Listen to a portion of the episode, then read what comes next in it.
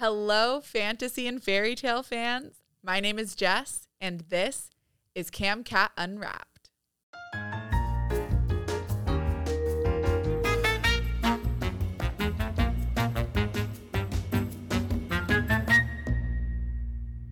You've been listening to Gold Spun, which the school library journal refers to as, quote, an enchanting retelling, end quote, of a classic fairy tale.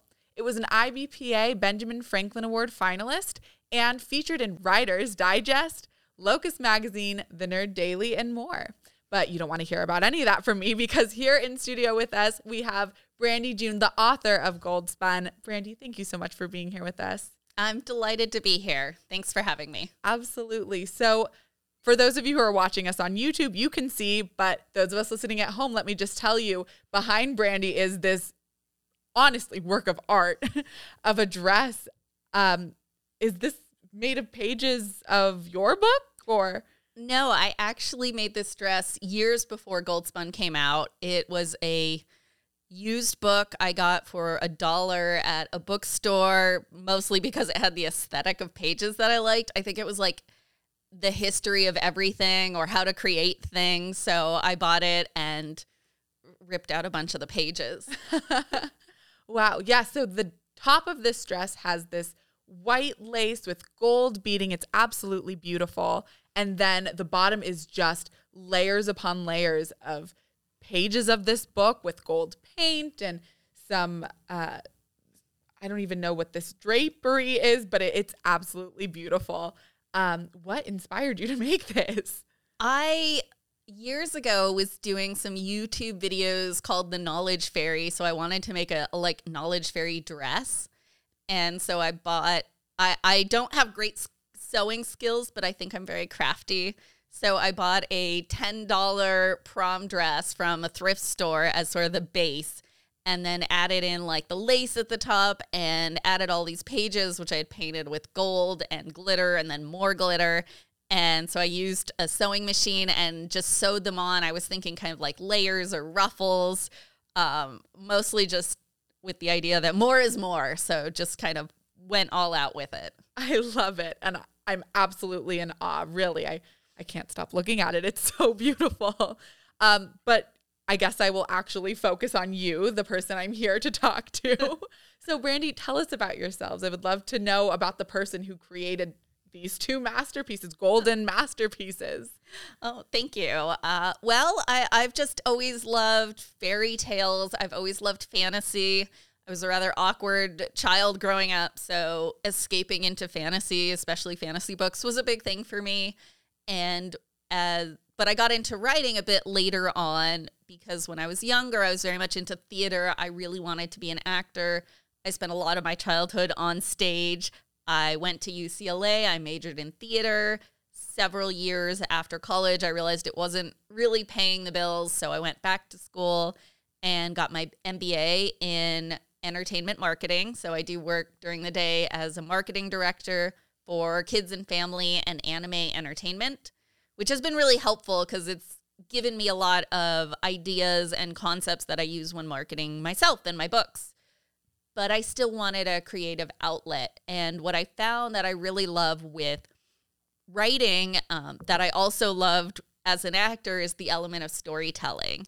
And as an actor, you're really living in the story but what I also love is as a writer, you get to create the story. So I started rather small with short stories, with short plays, and then eventually just kept expanding them into longer plays, into longer longer books. I participated in NaNoWriMo, which is National Novel Writing Month, where you have the goal of writing 50,000 words in the month of November. Oh, wow. Okay. and it, it's a crazy goal but what's really helpful is it helps get you out of your head as a writer.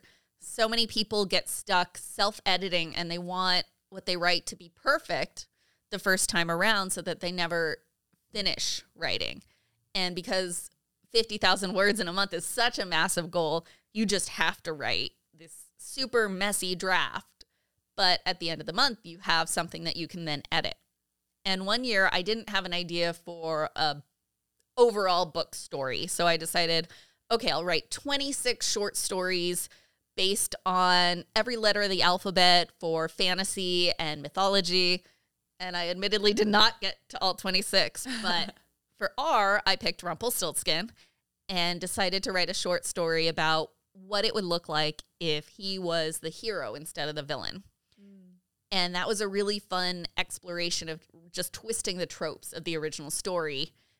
And while Goldspun is very different from that original story, it, it got me very excited about the Rumpelstiltskin. sorry, the Rumpelstiltskin story. Sure. And I wanted to dive more into the characters. And I especially wanted to dive more into the character of the Miller's daughter. Because as much as I love old fairy tales, they're so the characters can be so flat and are archetypal, but they don't have a lot of depth to them. And in Rumpelstiltskin, the miller's daughter is such a damsel in distress the entire time. Her dad says she can spin the gold. The king forces her to do it. So I really wanted to give her more agency. Sure. So she do- she doesn't even have a name in a story that's all about the importance of names. Yeah. So wow. I gave her a name and thought what would give her the most agency. And so I was like, well, what if she's the one who says she can spin the straw into gold? Not necessarily the best choice, but at least she's the one making her own decisions. So I turned her into a con artist and thought, okay, so now she's the one driving the action and and she gets herself into trouble and has to figure out ways to hopefully get out of it, but what was important to me was to let the miller's daughter really take the spotlight and shine as the one kind of driving her own actions. I absolutely can relate to escaping to this fantasy fairy tale world as a kid. And oh, Rumpelstiltskin was one of my favorites. So I love that you've really taken it so much further and and really dove into the story. Dived, dove, dove into the story. I jumped right in. you jumped right in. and like being in publishing, maybe should know the difference. Um, That's what editing's for. you're right. but I love what you said about giving the miller's daughter her name, giving her agency. And actually, one of the things that I just found to be really cool and powerful in your telling of Rumpelstiltskin was how all of the characters, especially the female characters, and even the ones who weren't really directly a part of the main plot of the story. We have Alana and Flora and Constance. These are all characters that I just felt so personally attached to as I was watching their growth throughout the story. And I love that you just gave them so much character, even though they weren't really that important to the plot. So, what made you choose to focus so much on them? I I'm very much a character driven person. I do write books that are pretty fast paced and action, you know, they clip along. But the way I start my stories is really diving into the characters. Long before I outline, I spend a lot of time just playing around with thinking about who the characters are. And I do think a lot of that comes from my acting background where you're used to literally getting into character. So I spend a lot of time getting into character, only it's the characters that I'm writing and, and thinking about what what motivates them, what what do they like, what don't they like, what are their you know, what is their story arc even if they are a supporting character. I spent a lot of time because one of my goals with writing Goldspun is I wanted the three main characters. So the Miller's daughter, who is nor in my book, and the Rumpelstiltskin character, who is Pell in my book, as well as the king, who is Prince Caspar in my book. And I wanted each of them to be a complicated person. I wanted each of them to be empathetic in certain ways because Rumpelstiltskin is so clearly the villain in the original, or the Miller's Star is so clearly, you know, a completely perfect heroine. And I wanted, and I actually think the king is kind of a villain in the original. And oh, I oh, wanted, oh, absolutely. yeah, I wanted each of them to be more empathetic. I wanted the reader to root for each of them at times. I wanted the reader to be like, oh, I don't know if you should have made that decision at times too. So I just really love thinking about what makes my characters tick. Well, I feel like you're answering so many of my questions before I even get there, which is kind of amazing. As a storyteller, I'm definitely getting that sense from you. Uh, but I guess if you could dive into a little bit more, you said, you know, you felt so inclined to tell the story of the miller's daughter and Rumpelstiltskin. Why was it Rumpelstiltskin as opposed to Cinderella, Snow White, all of these other big fairy tales that you were so drawn to? If you can dive into yeah, it a I mean. I, I could talk about just about anything with this book at length. I love it. Um, I love, as I mentioned, I love fairy tale retellings. I love the element uh, for a good fairy tale retelling. I feel you have this sense of something almost sacred in the way that these stories have been shared for hundreds and hundreds of years. So there's something that that feels inherently familiar.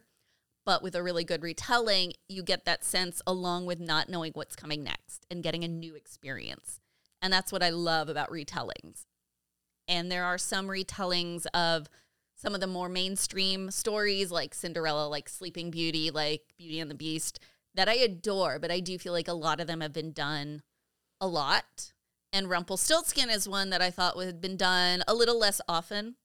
I thought it was a lot more fun to play with with the different characters in that one. So that I think that was a bit fresher to me, and that's what really kind of drew me into this this retelling in particular. Sure. Well, on the topic of retellings, then I'm so curious, being that there are so many iterations of the same stories out there, especially over fairy tales. What was that? What kind of challenges did you face in writing this retelling? What was that like for you?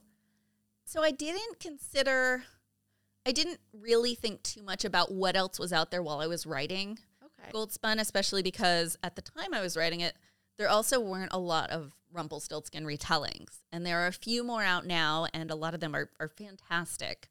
One of the interesting things that did happen is after I had signed with Camcat and Goldspun was officially going to be a book, I found out Marissa Meyer, one of my like favorite authors who did the Lunar Chronicles, was coming out with her own Rumpelstiltskin retelling called Gilded, which was both Oh, wow. exciting and also a bit intimidating and terrifying Sure. of like this, you know, icon of fairy tale retellings coming out with a Rumpelstiltskin one.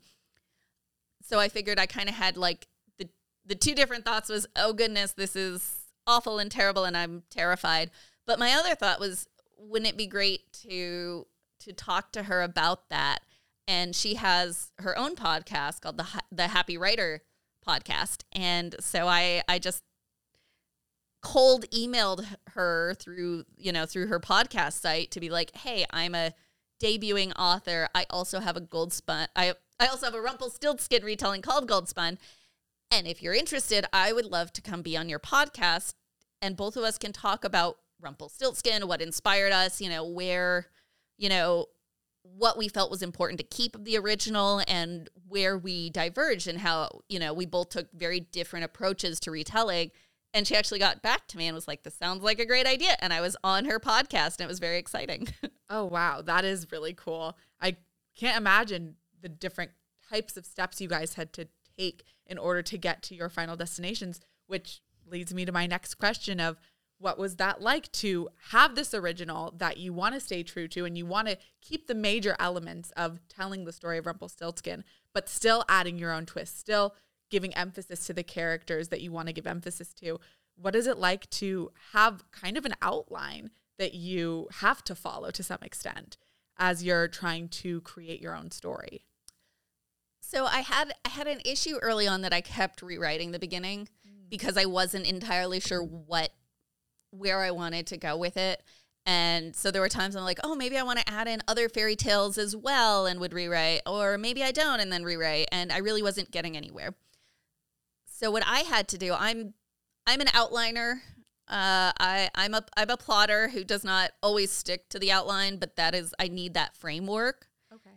and that's something I've discovered about myself. You know, everyone has their own writing process Sure. So working on that what helped me a lot was to come up with what key elements of the original tale did I want to keep because the fun thing and the exciting thing about fairy tale retellings is you don't have to keep all of them. In fact, you shouldn't. You're doing your own retelling. Absolutely. So while there are certain things, for example, you know, the miller's daughter promising her firstborn to Rumpelstiltskin mm-hmm. Is a part of the original tale. And I'm like, this, I don't think this fits with my character. So I threw it out the window.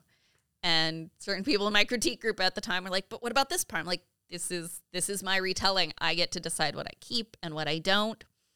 And I thought, what what I wanted to keep is spinning the the straw into gold and having, you know, having people believe that Nor could spin straw into gold. So the king making her do it and Rumpelstiltskin, Pell in my book, coming to help her. I was like, okay, those are kind of the key elements that I want in there. And what really drew me in as I was outlining and I was thinking about this was the okay, but then what happens? So in Rumpelstiltskin, where a lot of it's like, okay, we're going to get married and that's great. So I had the idea of like, but she's very much a fish out of water in this court. So sure. what does it look like after she provides this room of gold? And for me, kind of really thinking about that and helped kind of come up with the outline. Yeah, that makes a lot of sense. So you had mentioned earlier on how Rumpelstiltskin is a very clear antagonist in the tale of Rumpelstiltskin, and how you strove to make Pell and even Prince Caspar and Nor more sympathetic characters, but with their own flaws as well. So making Pell more sympathetic, keeping you know true to Rumpelstiltskin and all of what that's about. How did you how did you even go about that? It it, it was a balance, I would say you know, I made him into, you know, a handsome, mysterious fairy boy, which already uh, most of my readers are more inclined to want to know about than kind of a goblin hideous goblin who is just completely terrible. So already, you know, he's more interesting. Nor is definitely more more interested in him, not just what he can do for her. And a lot of it was kind of playing around with how much of his motivation do I reveal? What do I hold back? And it came together through rounds of editing as well. It was not exactly where I wanted it to be in the first draft. Mm-hmm. But something I found really important for me is that I need to give myself permission to write a really messy first draft. It can be horrible. I don't even have to show it to anyone. I just have to finish it because then I can go back and the first thing I do when I edit is I create a reverse outline where I write a couple page outline of what I actually wrote because that often differs from my initial outline. And that really helps me see where the big changes need to be. Okay. So that was a good overview of seeing like, okay, is Pell, is he too good? Is he too nice? Is he maybe a little too mean here? Uh, it kind of helped me massage his, his character in later edits. That's so interesting. Yeah, I like the reverse outline idea. That's very cool. Not that I am a writer or have any writing experience, but I always love hearing about people's different processes because I feel like everybody goes through it differently. And if I were to ever put out any sort of piece of writing, hearing about what everybody's processes are, I feel like helps me formulate the kind of approach I would take. Yeah, I I found it really helpful because after I gave myself permission to write a messy first draft and having 80,000 words and being like, "Okay, go edit."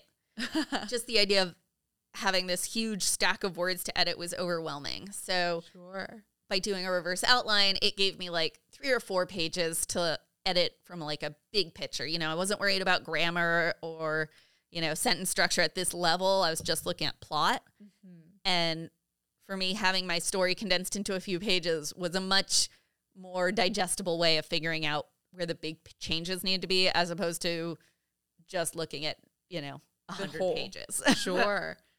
So yeah, Pell is a very nuanced character as all of your characters are. And one thing that I just thought was so cool was that you were able to also build this very nuanced world. And what was that like to build a world that has such a pointed social and political structure that ends up being so crucial to the plot of the story? Yeah, I I really like creating worlds that have in a way, real world issues, but in a fantasy setting. And something I had learned once from an interview of Leigh Bardugo that I really took took away f- from was that, you know, she starts some of her books with thinking of like, where is the source of power from? Mm. And for me, that's something I thought about a lot in this world of who has the power and how does that affect everyone. And so I kind of came up with several, you know, several different divisions of you know so you have the rich versus the poor of you know the royal Caspar and the royal family um, having all the wealth and nor coming into this world as someone who is you know poor and destitute and lying and scraping by to survive. So you had that kind of conflict. And then I also another conflict was, you know, the humans versus the fae, and you get a lot there of of the sense of a prejudice against the other because the humans think of fairies as these scary demon creatures and there's all these rumors about them because they don't know much about them. And I really wanted to play with the idea of their prejudice against the Fae because it is the other, because it is the unknown. And what I, I enjoy doing is, is creating sort of these prejudice and then being like, okay, but then how do the characters have to deal with what happens when they actually get to know someone? So it's not just this scary unknown other, but when Nor and Pell start to interact and realize that they, you know, are their prejudices correct or have they been mistaken? Have they been led to believe things that aren't true. And, you know, I think in the real world, and especially with writing YA, I think it's great to sort of break down these ideas of, you know, maybe your prejudice against someone or a group of people that you don't know, maybe those prejudices aren't correct. And I love addressing those issues in, in fiction. Yeah, absolutely. And like you said, I think that's so cool and important that you were able to bring that to the world of YA. So tell me about your experience putting together the audiobook. What was it like working with Kathleen McInerney? Um, you know, using some of these crazy words that you've made up, the names of the places, some of the curse words. Um, what was it like to hear also your work being dictated? It was so exciting. I have always loved audiobooks. I live in Los Angeles, so I spend a lot of time in my car and a lot of what I listened to is audiobooks. So getting my own audiobook was just super thrilling. and it was fun. I got this almost frantic call from the studio, or I think the studio called Camcat, who called me, that they were recording the audio, that Kathleen was recording the audiobook, and they're like, we don't know how to pronounce these words, which makes sense because I made them up. so, you know, a lot of, as you mentioned, a lot of the places, something I love doing in fantasy is making up curse words it kind of helps keep it a little more family friendly, but also sure. sounding authentically them if they're saying something that is a curse word in their world. Uh-huh. so I got to have just this fantastic call with Kathleen. She's so nice, where we basically went through her list of words that I had made up and got to go like Renalis. That is how I, I imagine in my head. So it's really great now when I'm hearing it of like, oh, this is the biowood forest. And so hearing it, it was the same as, you know, what I imagined it would be. So it feels very authentic. And she just does such a great job. She has such a wide range. I mean, I brag to people all the time that she also voices Ash in Pokemon. Oh, that's so cool. so my friends think that's super cool. And it was just really great. It brought the book to life in in a whole new different way. In a similar way when I write uh, plays to see them on stage, you're like, oh, I wrote these words and now here they are. It was a similar feeling when I was listening to the audiobook going, oh, wow, it's it's alive, it's happening. So it was it was really fantastic. Oh, wow, that is so cool. So, okay, I have two more questions for you before we let you go. Um, I guess the first one that might be better to ask is about your sequel to Goldspun that's coming out. Um, what can you tell us about Curse Undone? So the first thing is Curse Undone comes out October 4th. Oh, so exciting. And I um I just finished the final round of copy edits. So it is, you know, it's on its way. For Curse Undone, I think it's important for readers to know that Goldspun does leave you on a cliffhanger. Yes. But Curse but Curse Undone is the second in a duology. So it's going to be two books. So with Curse Undone, it was really important for me to give, you know, a lot of trials and tribulations to overcome, but also to come up with a really satisfying ending. I wanted a very I wanted a very satisfying ending for for both Nor as well as for the readers. Uh, so that that was really important to me. A lot of Curse Undone takes place in the fairy realm mm. and the fairy land, so you get to find out a lot more about them, about you know their their issues. Um, I don't want to I don't want to give away too much, but it was it was very fun which I sort of started with Goldspun and got to really play off of in Curse Undone is sort of the the prejudices that are built up and and hopefully broken down. Um, but we'll see between humans and fairies because they have all these preconceived notions of each other. So once they're like really forced to interact, um, you know, and what what happens from that point. So I am I'm very excited to to give the second half of this story. Oh, I'm so excited to read it. Our producer Gabe was talking about we were talking together about how much we loved it and how that ending just left us wanting so much more. So I'm so excited to see how it all resolves in Curse Undone. And before we let you go, I just have one more question for you. What are you reading right now? Let's see. What uh usually I have a couple of different books. I am I'm finishing actually Gilded uh, Okay. Marissa Meyer, which is another Rumpelstiltskin retelling, and Yes. I've been really enjoying that, and I just kind of can't wait for book uh, book two on that. I also just recently finished um, Anatomy, a love story by Dana Schwartz. I love her. Her podcast is called Noble Blood, and it's about all these murders and stuff of royalty throughout Ooh. history. So it's really fun. So she's written this fictional book about a young woman in uh, old Edinburgh who wants to be a surgeon at the time when women really weren't allowed to. And she runs across this resurrection man who's who's a grave robber who takes bodies and sells them to the medical schools because they're trying to learn about human anatomy. And it's just it was a really fascinating story and it was clear she did so much research and you just feel really immersed in that world. So those, That are, is so those are my recent reads. wow. Well, thank you for sharing. That's really neat. How can we find you on social media? How can we find more of your work? What else are you doing that we can check out? So my website is brandiejune.com and it's brandy with an IE. Uh, and I have all of my socials listed up there. I'm on pretty much everything uh, Instagram, Facebook, TikTok, uh, Twitter. And I also list, you know, all the books that I've done, which is, you know, Goldspun's my debut. I have a couple anthologies, I have some graphic novel anthologies. And I also list the events that I have coming up, which I constantly refresh and put kind of what where I'll be speaking and whether it's in person or virtual. So definitely make sure that you stay up to date with what Brandie is up to. Brandie, thank you so much for joining us here on CamCat Unwrapped. I had a wonderful time. Thanks again for having me. Absolutely. Brandie's book Goldspun is available in audiobook, ebook, and print formats on our website camcatbooks.com. And don't forget to check back in with us in October for the release of her sequel, Curse Undone. You can find CamCat Unwrapped anywhere that you listen to podcasts or watch us on YouTube at CamCat Publishing. And make sure you follow us on social media at CamCat Books. Thanks so much for tuning in and unwrapping another book to live in with me. My name is Jess, and I'll see you next time here on CamCat Unwrapped.